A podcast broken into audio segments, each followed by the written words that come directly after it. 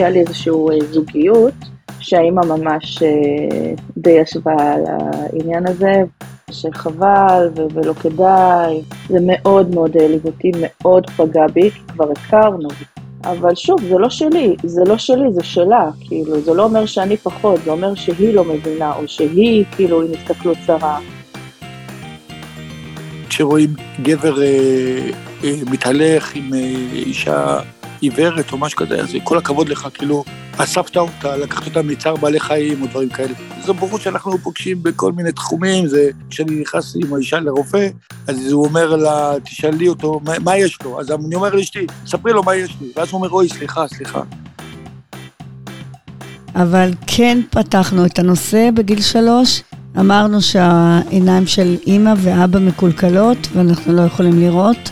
הבת שלי עשתה גם הכללת יתר, כי פעם אה, מישהי מהמשפחה שאלה אותה, למה אין לכם אוטו? אז היא אמרה, כי אנחנו לא רואים.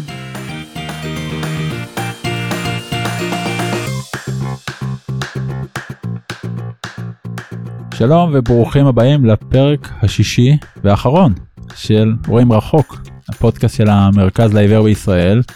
שלום מרגלית טובי, מה העניינים? שלום אביתר אבני. תגידי מרגלית, מה יש לנו היום בפרק? היום נעסוק מבחינתי בפרק הכי מעניין, בנושא הכי מעניין. די, מה זה? זה משפחה.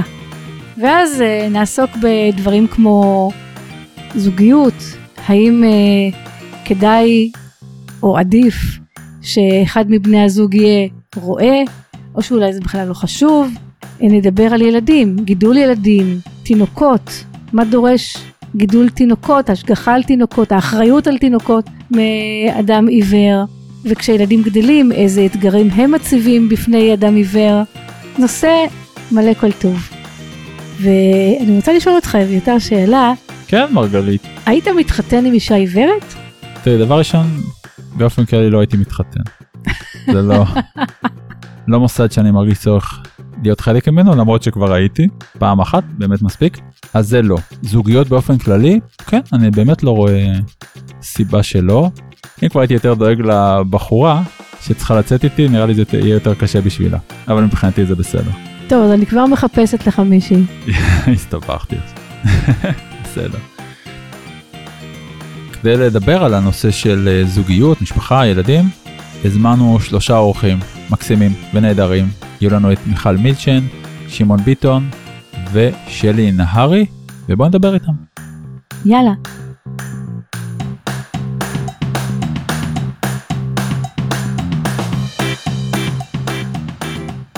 שלום, שלי, מיכל ושמעון, אנחנו ממש שמחים שהצטרפתם אלינו. נציין ששמעון אתה מדבר איתנו דרך הזום, שלי איתנו דרך תוכנה אחרת שמותאמת לפודקאסטים במחשב של שמעון סירב להכיר בה, ומיכל את יושבת כאן ליד מרגלית ולידי בעיר ללא הפסקה פתח תקווה. נתחיל כמו תמיד בזה שתציגו את עצמכם בכמה מילים, ושלי בוא נתחיל איתך. שלום, אני שלי נהרי ברזל, אה, בת 43, נשואה, אה, יש לי ילדה בת שמונה, כמעט שמונה. נולדתי עם RP, שזו מחלה שמתבטאת בעיוורון לילה, ועם הזמן צמצום של שדה הראייה. כך שרוב אה, ילדותי הייתי לקוית ראייה, מגיל 18 התחילה ההתדרדרות, והיום יש לי שריד ראייה מאוד מאוד קטן, אני נעזרת בכלב נחייה, עובדת בדיאלוג בחשיכה, מדריכה שם, זהו. מה השריד הזה מאפשר כיום? אה, אני יכולה להבחין בין אור לחושך, אובייקטים, זה ממש תלוי בתאורה. יש דברים שאני רואה יותר טוב, אבל הכל מאוד מאוד מטושטש, זה לא משהו זה משהו, אבל זה לא איכותי, זה לא שאני יכולה לזהות על פי ראייה. אני מיכל, אה, בת 62, נשואה למיכאל ואימא לשני ילדים, טל וניצן, וסבתא לארבעה נכדים חמודים. עובדת כמדריכה בדיאלוג בחשיכה במוזיאון הילדים, ובעברי עסקתי גם בעיסוי, אני מעשה הבחירה. אני עיוורת היום, אה, בעצם מגיל 14, עיוורת לחלוטין. כשנולדתי ראיתי מעט. ממה העיוורון נגרם? יש לי אה, משהו שנקרא מיקרואופטלמיה. זה עצב ראייה ועין קטנים, קטנים מהרגיל, חוסר התפתחות של עצב הראייה וחוסר התפתחות של העיניים. ואתה, שמעון? אז אני בן 53, אב לשלושה ילדים, גר בנתניה. במקצוע שלי אני פסיכותרפיסט, יש לי קליניקה פרטית, אה, נותן שירות גם במשרד הביטחון. בעבר אה, הייתי רכז ארצי בעמותת עלה, שילבתי ליקויי ראייה בכל מוסדות החינוך בישראל, והצגתי גם מטעם המרכז לעיוור את העיוורים בכנסת, בוועדות הרווחה בכנסת, כשנתיים. מי שהיה שם יו"רים זה רן כהן ואילן גילאון. אה, ואני גם עיוור. אה, אוקיי. מלידה או משלב מסוים? כמו הרבה מהחברים שלנו, רטניטיס פיגמנטוזה, RP, כששואלים אותי אנשים, אז, אז אני אומר, קוראים לזה בקיצור RP, אז בואו נגיד RPG. ממש RPG לעיניים, אז זה, זה ניוון של הרשתית.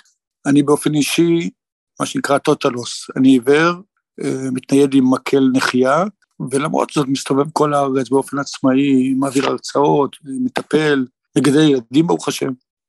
הזכרת את ההשתתפות בוועדות בכנסת, יש איזושהי החלטה חשובה שהיית מעורב בה? כן, ברוך השם, יש לי את הזכות כשאני מתנייד ברחובות ואני רואה את כל הסימונים על הכבישים והצבעים, הקונטרסטים והאותיות הגדולות, אז אני הייתי השותף עם עוד בחור יקר, ראובן ברון, שעבדנו שם על, גם אני, היו עוד כמה אנשים, אבל באותה תקופה שאני השתתפתי, רק אני וראובן היינו. כשאני הולך ברחובות אני רואה את כל המתקתקים, שעמותת עלה התחילה עם זה, והבליטות בכבישים והירידות, הייתה לי הזכות להיות חלק מהתקנות האלה, וזה לא פשוט, כי זה מלחמות עם הרבה הרבה גורמים, אין לכם מושג כמה, זה גם עם ארגוני הנכים למיניהם, שלהם זה קשה ולהם זה עם הגפיים, זה מתקשים, וכל מיני אינטרסנטים ולוביסטים כמו אה, איגוד הקבלנים, שהם התנגדו למעליות מדברות ולכתב עם, אה, עם ניגוד אה, חזותי ומגע.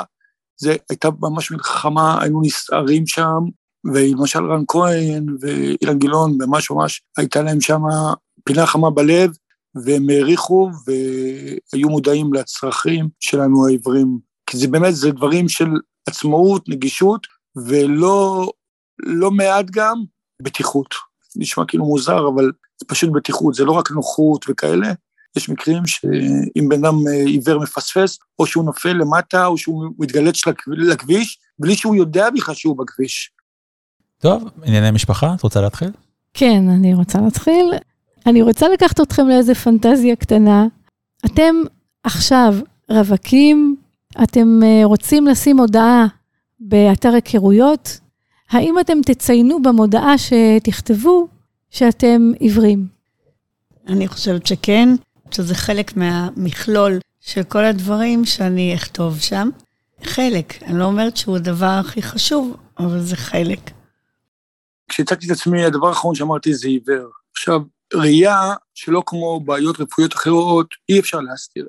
יחד עם זאת, אני במודעה לא הייתי מפרסם אה, עיוור, כי אני לא חושב שזה זה משהו שעושה אותי בתור בן אדם כאישיות או משהו, זה משהו טכני. ברור, כמו שאמרתי, אי אפשר להסתיר את זה, זה יתגלם מהר מאוד בשיחה, בפגישה, אבל אני לא אעשה את זה, אני לא אכתוב את זה. גם בקורות חיים, כשהייתי כותב, לא הייתי, לא הייתי מציין, ואני חושב שזה הכי נכון. טוב, שלי, אנחנו עומדים על אחד-אחד, את צריכה לשבור שוויון. כן לרשום או לא? כן, קודם כל אני הכרתי את בעלי דרך לאבמי, שזה אתר היכרויות, כך שההתלבטות הייתה שם. אה, ומבחינתי זה לא היה התלבטות, כי אני לא יכולה לשקר בדבר כל כך גדול. אה, לרוב הדייטים קורים בחושך ויש לי עיוורון לילה, אז כך שבכל מקרה אני לא יכולה להציג את עצמי כמשהו רגיל, ואז לבוא כעיוורת ו...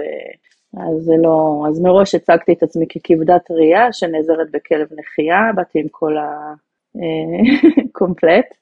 ידעתי שהרבה סרבו, משהו כמו 70-80 אחוז, אבל ה-20 אחוז שיישארו הם יהיו איכותיים כי... או שלא, אבל בכל מקרה זה יהיה שווה בדיקה. אבל מה שכן, אני יצאתי הרבה לדייטים, ממש עבדתי בזה, יש לי הרבה חברים, אבל אף אחד, זה גילאים כאלה שלרוב אה, מכירים אחד לשני, יש לי מישהו להכיר לך, אבל בגלל שאני עם העיוורון, אז בעצם גם לא הכירו לי אף אחד. גם כשהייתי יוצאת בעצם, אז אין איזשהו קשר עין בשביל להתחיל משהו, אז כאילו ידעתי שזה תלוי בי ורק בי. ודי, אה, הייתי אומרת, התמחיתי בזה. יש שאלה שאנשים מתים לשאול, ומתאפקים, מתאפקים כשאנחנו מרצים, אז או ששואלים בסוף, או שלא שואלים. אתם מנחשים מה השאלה? האם אתה נשוי לאדם עיוור או רואה? נכון, זאת השאלה. או כמו שאני אומרת בהופעה שלי, בעלך, הוא באותו מצב כמוך או שהוא בסדר? לא, אז השאלה שלנו, האם בכלל אה, הייתה התלבטות אם אה, להינשא לגבר רואה או עיוור, האם זה היה משמעותי, או הייתה איזו החלטה, רק לעיוור, רק לרואה? אני, אני חושב שככה לראייה לאחור, אני לא אה, התמודדתי עם השאלה הזו, אה, אבל אני אקדים ואומר שאשתי לקוית ראייה. הייתי, גדלתי כאדם אה, רואה, ושירתתי בצבא, וגם הייתי הנדסאי חשמל, וזה לא, לא הייתה שאלה. ואת אשתי הכרתי דווקא כשהגעתי לעלה, להר, להר הצופים בירושלים, אז אני פחות הייתי בעניין הזה. שלי, אצלך הייתה העדפה? רואה. חד משמעי.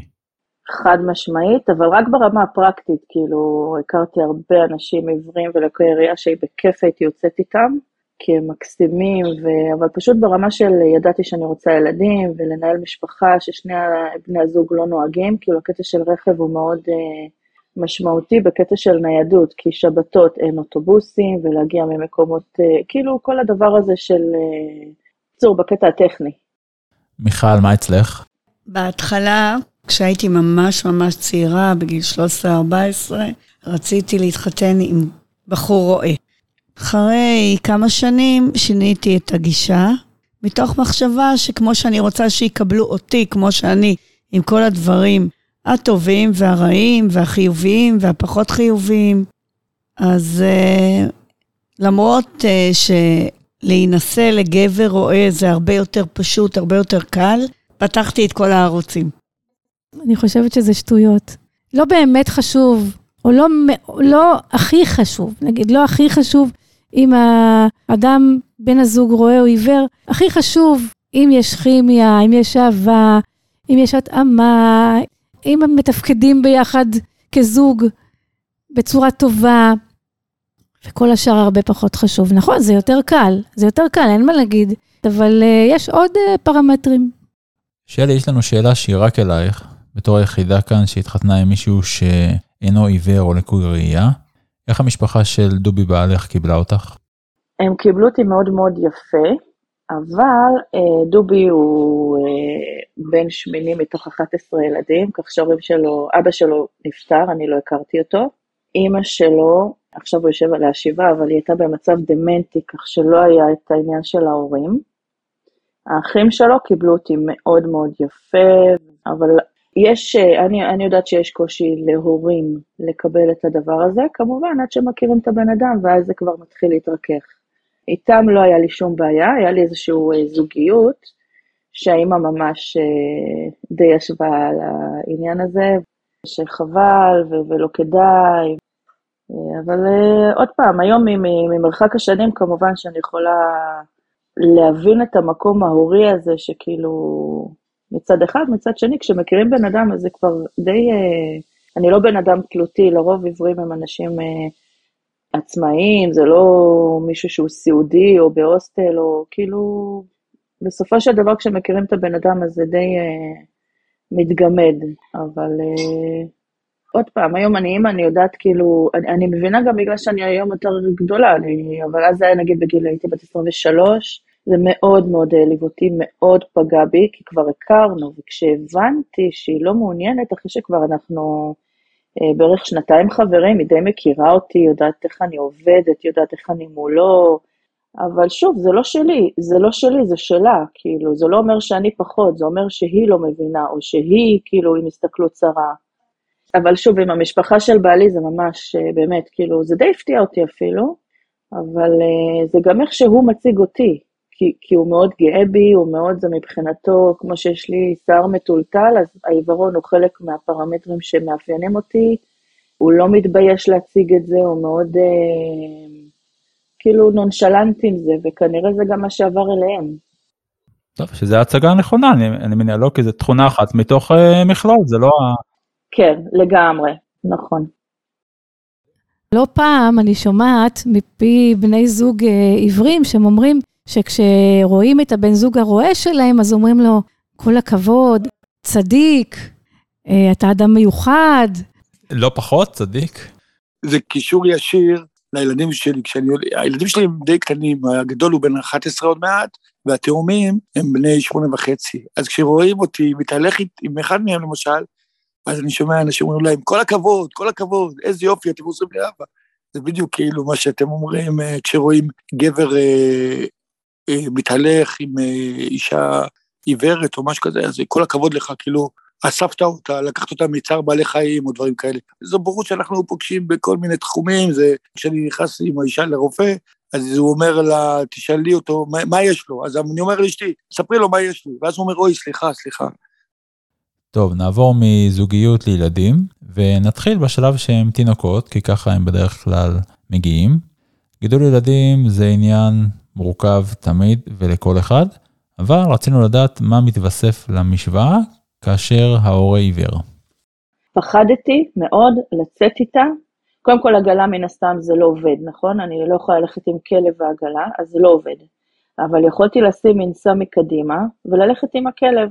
אבל מה שקורה זה כשהולכים עם תינוק ולא רואים, אז הוא זה שיפגוש את המכשול, נגיד סתם אם יש איזה שהם עצים בולטים, מכשולי גובה אנחנו קוראים לזה, כאילו אני פחדתי, אמהות עושות את זה.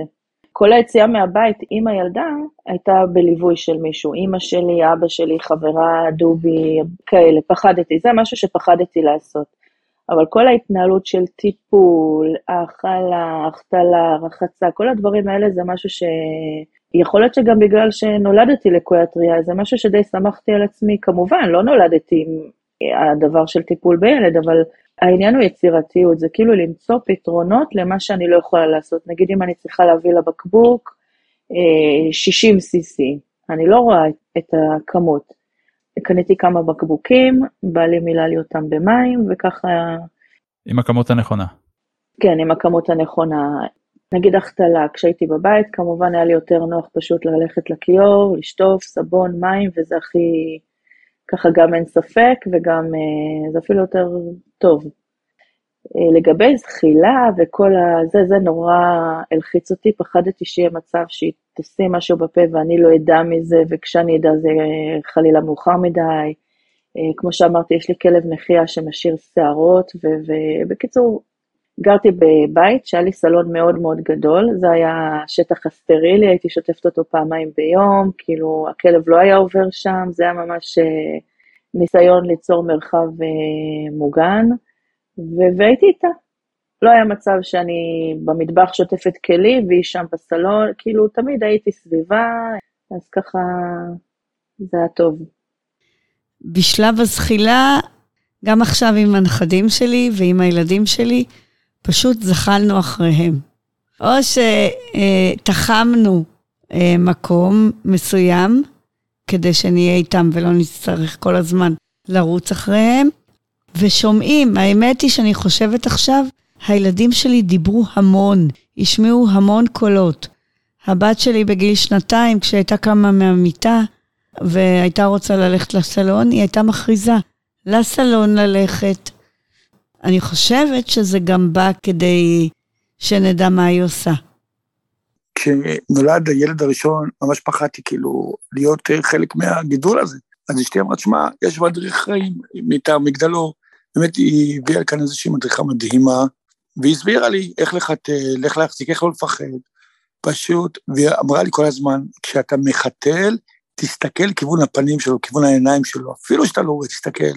באמת אימצתי את זה, ואני חיתלתי את הילדים ושטפתי, ויום אחד אה, הילד התאשפז בשניידר ולקחתי אותו לשם, ומישהו גם עם, ה, עם הילדה שלו היה בחדר, והוא רואה אותי עם המקל עומד, ואני מנקה ומחתל, הוא בהלם, הוא אומר לי, מה, אתה, אתה לא רואה איך אתה עושה את זה, אתה יותר טוב מאחרים. והיה לנו איזשהו משחק כזה, כדורים, עם פעמון כזה בפנים, ואז הייתי מגלגל עליהם, והם היו מגלגלים, זה נותן לנו את ההתמצאות במרחב. כן, הרבה קולות, כמו שמיכל אמרה, והייתי אפילו מסתובב עם, ה, עם הילדים עם קנגירות, אבל למרות שאני שם אותו על המנסה, תמיד היד הייתה מקדימה, שאם חס וחלילה אני נתקל בעמוד או משהו, תמיד היד קודם כל, ואז אני אוכל לעצור, לא הייתי הולך מהר כמו שאני רגיל, אבל אה, לא נכנסתי לקובייה הזאת, תגיד, אוקיי, אני עיוור, אני לא רואה, אז אני אמנע ממני א', ב', ג', לא, את הילדים שלי, לא מעניין אותם אבא, אימא עיוורים, מעניין אותם, אני רוצה, אני צריך, אני, אני רוצה את המשחקים כמו כולם, אני רוצה את האוכל, אני רוצה את הבגדים, את הצרכים שלהם. ואם אתה נכנס לרובריקה של אבא, אוקיי, אני עיוור ואני לא יכול לתת ואני לא יכול לספק, אז הילדים מאוד מאוד נפגעים. אבל אם אתה באמת מבין שאותם זה לא מעניין, אתה עיוור או לא עיוור, יש לך חיס, אה, חיסרון, מוגבלות, איך שתקרא לזה, אז הם יקבלו את הכל, גם אם uh, יש קושי להשיג, גם אם זה לא יהיה מושלם, אבל זה יהיה מספיק טוב כדי לספק להם את הצרכים. אנחנו, רבים מאיתנו, רבים מאיתנו חייבים המון למורות השיקומיות שבאות הביתה ומלמדות, במקרה הזה זה טיפול בתינוק, לחתל, לקלח, להכניס ולהוציא ממנסה, ואני ידעתי לעשות הכל. בעלי היה חוזר מעבודה בשמונה בערב, שמונה ורבע, ואחרי חצי שעה הולך לישון, אז מה, הכל היה עליי בעצם, למרות שהוא היה רואה. המורות האלה מלמדות הכל, החל מניידות, כלה בבישול, כתב ברייל, סריגה, תפירה, מי שרוצה או רוצה. אני הכי רציתי בעולם לטייל עם הילדים שלי, לקחת אותם לכל מיני מקומות, ולתת להם לרוץ בדשא, ושיעלו על מתקנים, וירדו, ויהיה להם כיף, ובאמת, נורא רציתי. התמזל מזלי. אה, התחלתי לחפש מישהו שתמורת תשלום יסיעו אותנו לטייל, וככה בכל מיני מקומות בארץ, אם זה מוזיאונים, אם זה לים, אם זה כל מיני. ובאמת, מצאתי את דני, הוא היה מתייצב פה בשמונה, לתשע בבוקר, והיינו מבלים ביחד ולוקח אותנו, אותי עם הילדים ברכב, לאן שביקשתי. אם זה קפצובה, אם זה לקיסריה לטייל, ואם זה כל מיני פארקים, וזה באמת היה כיף גדול. התרגשות גדולה, והוא עשה את זה במשך המון שנים. באיזשהו שלב הוא גם, גם שילמתי לו גרושים, אז באיזשהו שלב הוא אמר לי, תקשיבי, אני לא צריך את הכסף הזה, ו, ובואי נפסיק עם זה, פשוט לא רציתי להעליב אותך, אבל בואי, עזבי. כאילו, הוא הפך כבר לבן משפחה כזה. מקסימום שילמתי לו דלק, וככה מתשע עד חמש הוא היה ברשותי. שמעון, אתה חושב שילדים של אנשים עיוורים או לקויי ראייה לוקחים מיומנויות אחרות לחיים מאשר ילדים אחרים? אני חושב שילדים, לאו דווקא עיוורים, אלא ילדים להורים עם מגבלה כלשהי, כי אני גם מטפל באוכלוסיות עם אה, פוליו ושיתוק מוחין, ואני רואה את הילדים שלהם, הם יותר קשובים לסביבה, הם יותר מודעים למשמעות של עזרה, נתינה, הם יותר ערניים בחברה, פשוט מדהים, זה צועק. פעם אחת הייתי במרשל בנתניה, ואז אה, אחת אמרתי, אה, אתה שמעון ביטון, מה העניינים? ואני לא מכיר. אמרתי לה, כן. אמרתי, איזה ילד חמוד יש לך. אמרתי לה, מאיפה תקרא את הבן שלי? מה זאת אומרת? הוא תראה אותי עומדת לחצות כביש, ישר ניגש אליי, גברת, חכי, אבא שלי גם עיוור, בואי, בואי, אני אעזור לך, בואי. אני הולך איתם ברחוב, הם רואים מישהי, אה, קורה משהו, ישר ניגשים. וזה ילדים קטנים, ילד אה, בן 11, ילד בן שמונה וחצי. אני חושב שילדים להורים עם אה, עיוורון, עם אה, לקות ראייה, עם מגבלה אחרת גם, הם יותר רגישים, הם יותר אה, דרוכים לנתינה בסביבה. ככה, זו החוויה שלי. אני חושבת שהילדים יוצאים עם הרבה יותר רגישות, עם הרבה יותר אכפתיות לסביבה. כשהם היו צעירים והיו באים אלינו חברים שהם עיוורים, אז היה להם מאוד אכפת, מאוד רצון לוודא שהכל בסדר, לעזור, להנגיש. לפני כמה חודשים נסענו לטיול למרוקו, וזה היה טיול עם אה, קבוצה של עיוורים וכבדי ראייה, והיו איתי הילדים שלי, ואני פשוט הייתי כל כך נרגשת לראות איך הם עזרו שם לאנשים. באמת, אנשים בטיול כל כך אהבו אותם והתרגשו מהם, ואני נורא גאה בזה. אה, אין ספק שכן, כי הם, הם נולדים, מה זה הם נולדים? זה הופך אותם להיות קודם כל רגישים יותר, בכלל, לא רק לעיוורון, אלא לשונות. בצורה ממש, כבר כשהיא הייתה בגיל אה, שלוש בגן שלה, היה שם ילד שהוא מעוכב אה, התפתחותית, הוא עוד לא דיבר ו- וכאלה, ותמיד היא הייתה צמודה אליו, וכאילו, גם במסיבת סיום זה היה הריקוד שלהם ביחד, כאילו צמדו. מראש היא כאילו אה, רגישה יותר לאחרים. היום בחרו בה, יש באחת הכיתות שזה ילדים אה, חינוך מיוחד, אז לקחו ילד מכל כיתה, והם אה, מנסים כאילו אה, ליצור שילוב כזה בפעילויות מיוח... אה, אה, משותפות. אז מהכיתה שלה נבחרו היא ועוד אה, ילדה. אז זה כאילו, זה לא מפתיע אותי, כי אני יודעת שהיא מאוד... אה, היא לא עושה את זה בצורה מאולצת, זה מגיע כאילו, כי גם אליי, החברים שלי, יש לי חברים שהם רואים ויש לי חברים שהם גם עיוורים. בגלל שהיא כאילו חיה את זה, אז, אז אה, קודם כל מפתח את הרגישות הבריאה הזאת, והיא מאוד עצמאית, מאוד עצמאית, ביטחון. אני חושבת שיש ערך מוסף. דיברנו על כמה ילדים גדלים עם הרבה יותר רגישות ונתינה, אני מניח שיש לזה גם צד שצריך להיזהר ממנו. שלא להעמיס עליהם יותר מדי, נושא של אה, ילד הורי וכולי. לגמרי, כן. אבל אני מאוד משתדלת, נגיד, במרכאות, כן, לא ליפול עליה. אני האימא, היא הילדה, לא לעשות חילופי תפקידים. אה, גם כשאנחנו הולכות ברחוב והיא יכולה להוביל אותי, אני לא אתן לה להוביל אותי, יש לי כלב. או מקל, לא משנה, כאילו אני האימא, אני זאת שקובעת את הדרך. אני משתדלת לא לה, להטיל עליה מטלות אה, מיותרות, מה שנקרא.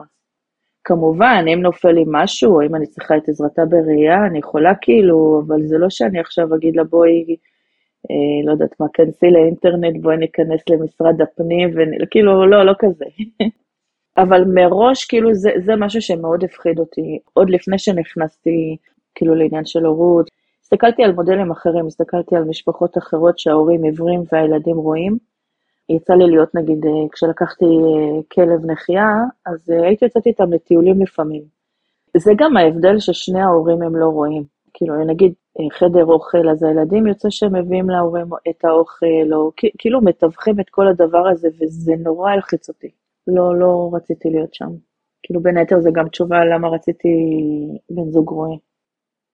הורה שמטיל אחריות ונסמך על ילד קטן, מבחינה רגשית, נפשית, פסיכולוגית, זה דבר לא טוב. זה לתת, להעמיס רגשית על ילד שהוא לא בשל, אין לו את היכולת ואין לו את הכלים. זה משהו לא טוב. אני אומר את זה כי זה חשוב שמי שמאזין יימנע מלהטיל את האחריות של הניידות על הילדים שלו, ויעזר בכוחות עצמו, בכלב הנחייה או במקל, ברור שיש דברים שאפשר לבקש, אה, בוא תעזור, בוא נתלוות כאן, דברים באמת במינון נמוך, אבל משהו קבוע, גם אם ללקוי ראייה, לעיוור זה, זה טוב, זה נוח, הוא פוגע בילד, גם אם הילד מראה לו שהוא שמח על גג העולם. אם תקלף את הילד בפנים, הוא יגיד לך, תשמע, לא מתאים לי, אני רוצה להיות כאן, אני רוצה להיות שם, אבל זה אבא ואני מכבד ולא תמיד. אז שימו לב, לא לעשות את זה. טוב, נתקדם קצת לגיל בית ספר. רגע, אני רוצה בקשר לבית ספר להגיד משהו. אני רוצה בעצם אה, לעשות אה, קטע מהמופע שלי, לא רואה ממטר, קטע שהיה גם במופע של הגדוד העברי, מי שמכיר, זה הולך ככה. ואם יום אחד, כשהילד המתוק שלי יחזור מבית ספר, תעמוד שם חבורה של ילדים, סתם ילדים שלא מכירים אותנו. אם הם יעמדו שם וישירו לו, אמא שלך עיוורת, אמא שלך עיוורת, אז מה הוא יעשה? זאת לא בושה להיות עיוורת, זה לא מעליב או משהו, אבל אם הם יעמדו וישירו לו ככה, אני אמות. זה היה הסיוט שלי. הייתי אומרת לו, תגיד חמוד, מציקים לך בגלל שאני עיוורת? לא. מה, אף פעם? אף פעם. ואם ילדים יעמדו וישירו לך, אמא שלך עיוורת, מה תעשה? הילד המתוק שלי צחק את הצחוק הנפלא והמתגלגל שלו ואמר, אני אגיד להם, וואלה, גיליתם לי? לא ידעתי. ככה הוא אמר, והלך לענייניו. אז ככה זה? כל כך פשוט? זאת רק אני שעושה מכל דבר סיפור? יפה, מאוד. זה משהו שאתה חווית? ידענו שזה יקרה ודיברנו על זה עם הילדים מראש, והם ידעו, כאילו, הילדים, אתה לא אומר להם אבא עיוור, הם גדלים לתוך זה. כשאני לקחתי אותם לגן, אז הם רואים שאבא מתנייד עם מקל ומחזיק אותם והולך עם התאומים, כל אחד בצד, או אם זה הילד. הם יודעים שאני בולט בסביבה, בבית הכנסת, בקולנוע, בקניון, אני שונה. דיברנו על השוני הזה. עכשיו, אשתי היא לקוית ראייה והיא לבקנית, אז היא גם, היא ממש גם שונה. דיברנו, ולמרות שדיברנו זה קרה, והם בחרו, ונעלבו, והם חיים את זה. זהו. זה נקודה חל... חלשה, זה, זה הילדים, ומה שאנחנו רוצים כל הזמן להגן על הילדים ולמנוע פגיעה מהם, אבל אין, זה לא אפשרי. הם נחשפים, הם יודעים שהדברים שלהם שונים, גם הילדים אומרים לי, אבא, הלוואי ותחזור לראות, אני עצובה שאתה לא רואה, אומרים את המילים האלה, אנחנו מדברים על זה. זה יהיה נכון, לדעתי, גם כשההורים יודעים לשתף את הילדים, להראות להם שזה לא בושה להיות עם איזושהי מגבלה כמו עיוורון או משהו אחר. כי אם לא, אז אתה מחליש אותם ולא מעצים אותם, אבל אם אתה נותן להם את זה, שזה משהו בסדר להיות ככה, וזה טבעי, ונותן לגיטימציה להיות עיוור, אז הם באמת אה, יותר חזקים רגשית. כמה שתכין, אתה עשוי ככה לבנות אה, את הילד אה, מוכנות גדולה יותר, אבל זה לא אומר שאתה תמנע 100% פגיעות. וזה בסדר, אבל אם אתה יודע שהקטנת את הפגיעות וכאלה, זה, זה גם טוב. וזה בסדר, זה חלק מהתהליך של הגדילה של הילדים, ולימים גם העצמה. לשמחתי, או לפחות אני לא יודעת מזה, הילדים שלי לא כל כך עברו את זה בבית הספר. יכול להיות שהסיבה הייתה כי אני הייתי מאוד מאוד פעילה בבית הספר, הייתי חלק מוועד ההורים, הייתי במגע מאוד אה, ישיר עם הכיתה. הבית שלנו היה בית מאוד פתוח, היו הרבה ילדים שבאו אלינו מהכיתה, גם של הבן, גם של הבת. אז יכול להיות שהיה שוני, הם ראו את השוני, כמובן שרואים, אבל אולי זה נראה להם רגיל, לא יודעת, אבל לא היה את זה. הילדים שלנו, כמובן, ידעו שההורים שלהם לא רואים לפי ההתנהלות, אבל כן פתחנו את הנושא בגיל שלוש. אמרנו שהעיניים של אימא ואבא מקולקלות ואנחנו לא יכולים לראות. הבת שלי עשתה גם הכללת יתר, כי פעם אה, מישהי מהמשפחה שאלה אותה, למה אין לכם אוטו? אז היא אמרה, כי אנחנו לא רואים. כרגע לא, זה יבוא, בטוח. כרגע זה גיל שקודם כל היא מאוד גאה בי ומאוד מעריצה, וזה גיל כזה שמאוד, אה, את האמא הכי יפה והאמא הכי טובה וכזה. אה, כשאני מגיעה אליה לבית ספר אני באה עם הכלב נחייה, כולם באים, מלטפים אותו. כשהיא תהיה בכיתה ד' לדעתי, היי, שם זה יתחיל... אה, אבל זה משהו שאני לא יכולה למנוע אותו, אבל אני יכולה לתת לה כלים, או טיפה חוסן או משהו כזה, אבל זה, זה, זה יבוא, זה בטוח יבוא. באמת מה הכלים כי עוד פעם זה כמו שאמרת לאימא של אה, בן זוג לשעבר זה משהו שלה אז גם זה איך מסבירים לילד שבעצם זה משהו של האחרים זה בורות שלהם וטיפשות שלהם לא קשור אליך ולא קשור לאימא שלך מה אומרים באמת. לכל הורה כאילו גם אתה אם אתה יכול להיזכר כשאתה היית ילד גם לך זרקו מילים לא משנה אם זה על אימא או על אבא או עליך בסדר גם אני כל זה, זה שלב שעוברים אותו, וזה גם מחסן אותנו כאנשים. אז אני אוכל להגיד לה שנכון, אני עיוורת. נכון, זה לא, זה לא מעליב בכלל, זה לא קללה אפילו. זה זה, זה זה. ואני אצטרך לחזק אותה בזה שכאילו, או אל תתייחסי, או מה להגיד להם במקום, או כאלה. אנחנו מתקרבים לסוף. יש לנו שאלה קצת קשה, ואחריה תהיה שאלה קלילה ככה לסיום. אנחנו חוזרים אחורה, לשלב ההיריון, או אפילו לפניו, והשאלה היא כזאת, כשמדובר בעיוורון או לקות ראייה שנובעים ממשהו גנטי, האם יש חשש בנוגע לילדים, האם יש בדיקות שאפשר לעשות, האם בכלל נכון לעשות אותם, איך העניין הזה בא לידי ביטוי? היה חשש, וכשהיה בהיריון הראשון, אמרתי לאשתי, תשמעי, בואי נעשה בדיקה גנטית, יש אפשרות לזהות אה, גנים מסוימים של RP, ונראה אם יש RP. אמרתי שמעון, אוקיי, בוא נגיד שיש לו RP. מה נעשו לו הפלה? היית רוצה שיפילו אותך? סתמתי את הפה, והבנתי שבכלל המחשבה הזאת לא הייתה במקום. יש זכות לאנשים גם עם ערפי לחיות חבר'ה. ולימים שהם נולדו וכאלה, אז עשו להם בדיקה ושללו. אני מקווה, אבל אי אפשר לדעת. אז נכון להיום, בעזרת השם, מקווה לתמיד, אין להם ערפי. פנינו לייעוץ גנטי, לפני שהי, שהיינו בהיריון, ולגבי מה שיש לי, שזה מיקרואופטלמיה, חוסר התפתחות של העיניים, אז הם לא ידעו לענות לי, הם לא ידעו להגיד אם זה גנטי או לא. דרך אגב, גם היום לא יודעים. והייתה גנטיקאית אחת שאפילו אמרה שבדרך כלל זה בעיה שנגרמת מסיבה סביבתית. יכול להיות מחלה, יכול להיות חבלה, יכול להיות איזושהי בדיקה כלשהי שהאימא עוברת. ולגבי ה-RP, הם ידעו שיש כמה סוגים של RP, ביניהם גם רססיבי. זאת אומרת שאם לי אין גן פגוע של רטניטיס פיגמנטוזה, הילדים יהיו נשאים של RP, אבל הם לא יהיו, לא תהיה להם בעיית RP.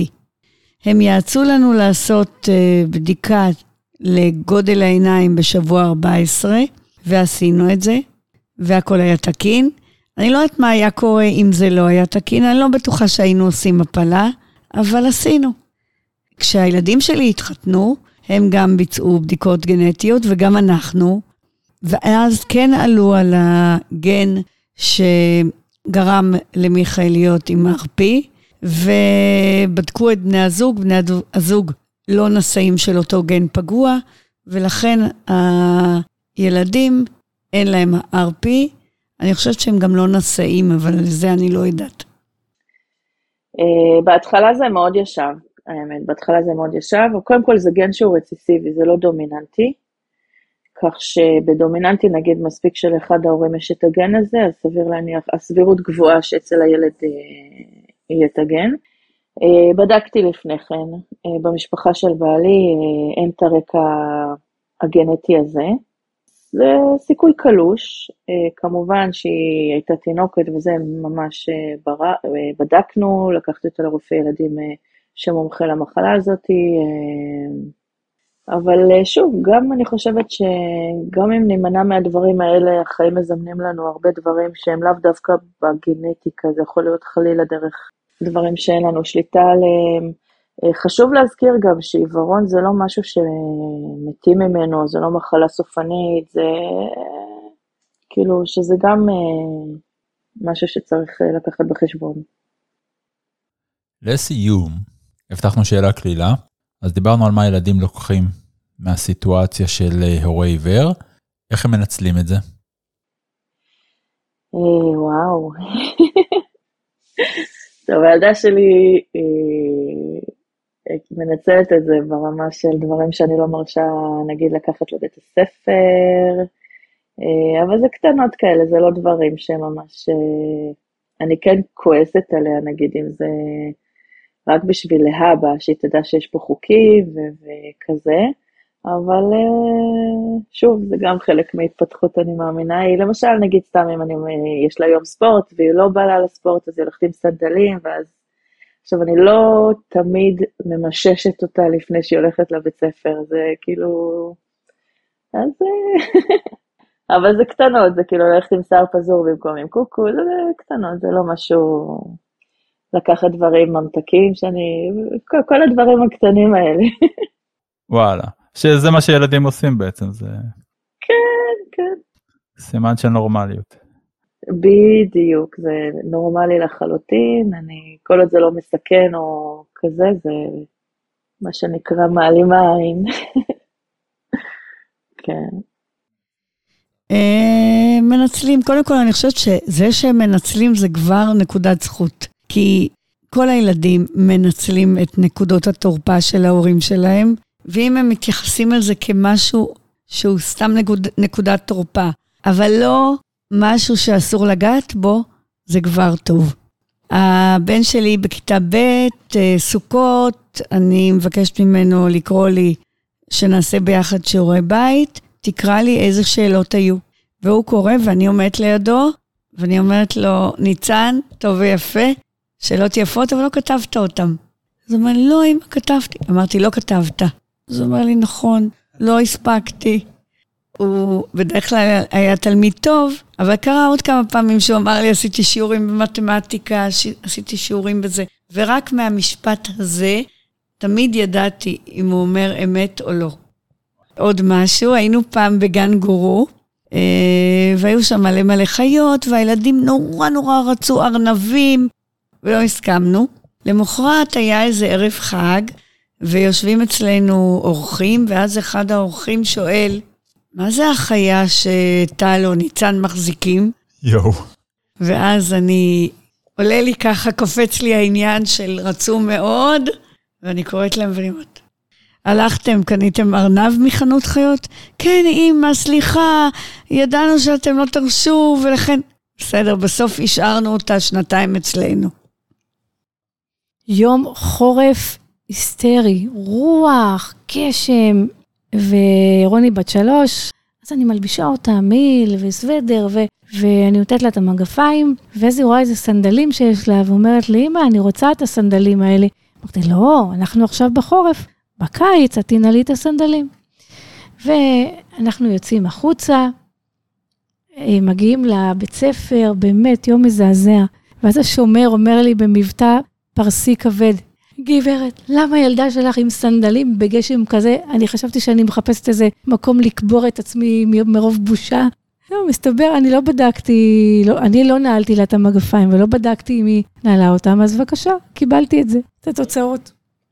עכשיו, אני הבנתי שהיא לוקחת מהבית כל מיני דברים לגן, דברים שאסור לקחת. למשל, קניתי לבן שלי מונופול חדש, מונופול עם כרטיס אשראי, כזה עם המכונה שעושה את הכרטיס וזה, וידעתי שהיא לקחה יום אחד לגן, אז מאז הייתי ממש ממששת לה את הידיים לראות שהיא לא לוקחת דברים.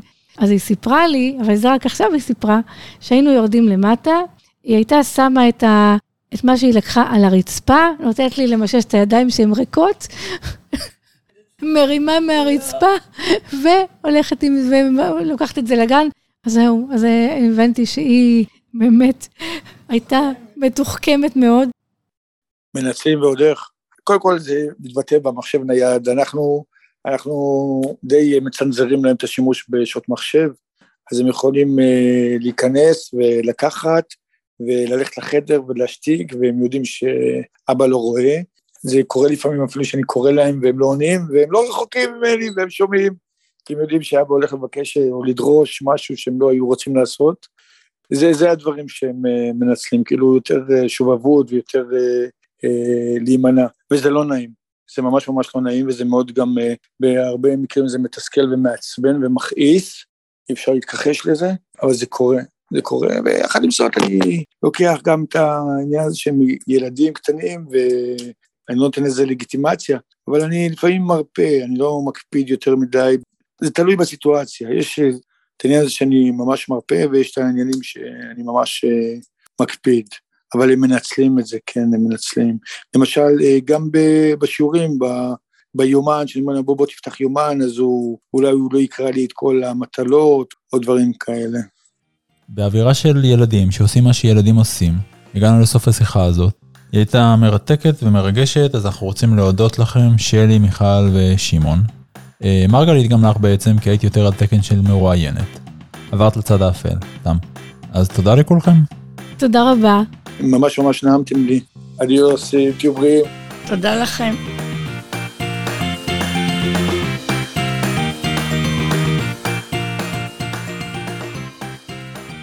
טוב, מרגלית, אנחנו ממש קרובים לסיום של הפרק ושל הסדרה בכלל. אז תכף נגיד כמה מילות סיכום. לפני זה אני אגיד לך משהו שלי קרה אה, מאז שאנחנו עובדים ביחד ומקליטים ביחד, שאגב הייתה לי חוויה נהדרת לעבוד איתך. תודה, גם לי. תודה בחזרה. אה, משהו אחד שקרה לי זה את מכירה את זה שנתקע לך שיר בראש? כן, בטח, מצוין אני מכירה את זה. אז מאז שאנחנו מכירים נתקע לי השיר הו מרגנית בראש וזה באמת שיר שאני לא רוצה שיהיה לי בראש אמנם מרגלית ומרגנית זה שני דברים שונים אבל איכשהו אני לא יודע איך זה נתקע לי בראש והוא כל איזה יום יומיים קופץ לחצי שעה מבקר מטריף אותי והולך. מבחינתי ממש פגיעה באיכות החיים ואת תשמעי מעורכי הדין שלי יש לי סוללה של עורכי דין. סוללה נטענת? סוללה נטענת כן רב תכליתית. כמה מילות סיכום שלך? כן אני רוצה להגיד שכל המחשבה שעמדה מאחורי הפודקאסט הזה היא לא להיות שקופים שאנשים רואים, יראו אותנו באמת, שהם יכירו קצת את העולם, לא, זה לא, לא, אולי לא מספיק טוב להגיד עולם, כי אין לנו עולם משלנו, אנחנו שייכים, עיוורים ורואים שייכים לאותו עולם. אנחנו הרבה יותר דומים מאשר שונים, אבל בכל זאת, שאנשים יכירו את הייחוד של חיים בהיעדר אה, ראייה, או עם ראייה מאוד ירודה. אז למשל, השתדלנו להביא כאן אנשים עם סיפור מאוד מיוחד, ולנפץ את הסטיגמה הזאת שאומרת שעיוור לא יכול. אם עיוור יכול להזיז טרקטור, כמו ששמענו מחזי בפרק הראשון, ולטפס על האברסט, תאמין לי שהכל אפשרי. באמת, גם אה, אנחנו עצמנו וגם אתם, אני חושבת שלמדנו מהפודקאסט הזה, שהרבה דברים שלא האמנו שבאמת עיוור יכול לעשות, אכן עיוור יכול לעשות אותם. זה באמת עניין של הרבה רצון, השקעה, החלטה, נחישות, אבל אפשר. אז זה דבר אחד שרצינו להראות כאן. דבר נוסף זה באמת אה, לדבר על כל מיני נושאים שקשורים לאנשים עם עיוורון ועם לקות ראייה, כמו למשל איך הטכנולוגיה הפכה את החיים של עיוורים ולקויי ראייה על פיהם לטובה, איך היא ממש הביאה, אשתמש במושג שאני לא כל כך אוהבת, המטאפורה הכי שחוקה שיש, איך היא הביאה אור גדול לחיים של עיוורים ולקויי ראייה, איזה מהפך זה עשה. איך אה, העניין של נגישות זה מאוד חשוב לעתיד שלנו, ליכולת שלנו להשתלב בחיים הנורמליים והרגילים. דיברנו גם על משפחה, שזה הנושא הכי מעניין בעיניי, על הת, התמודדות יומיומית, באמת להיות פחות שקופים, כדי שאנשים יהיו יותר מודעים ויותר יודעים עלינו ועל החיים שלנו.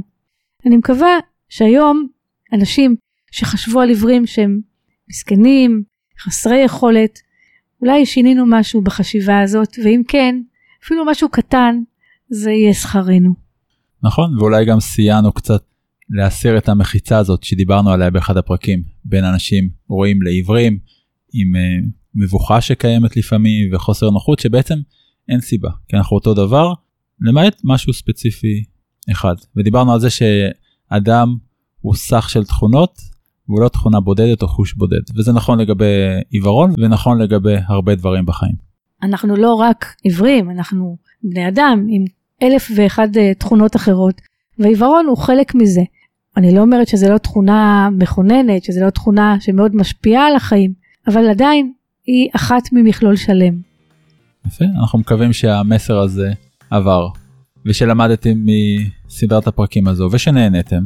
אני מאוד נהניתי לעבוד איתך, נהניתי להכיר את האנשים שהבאנו לפודקאסט הזה, ואולי ניפגש בפודקאסט אחר.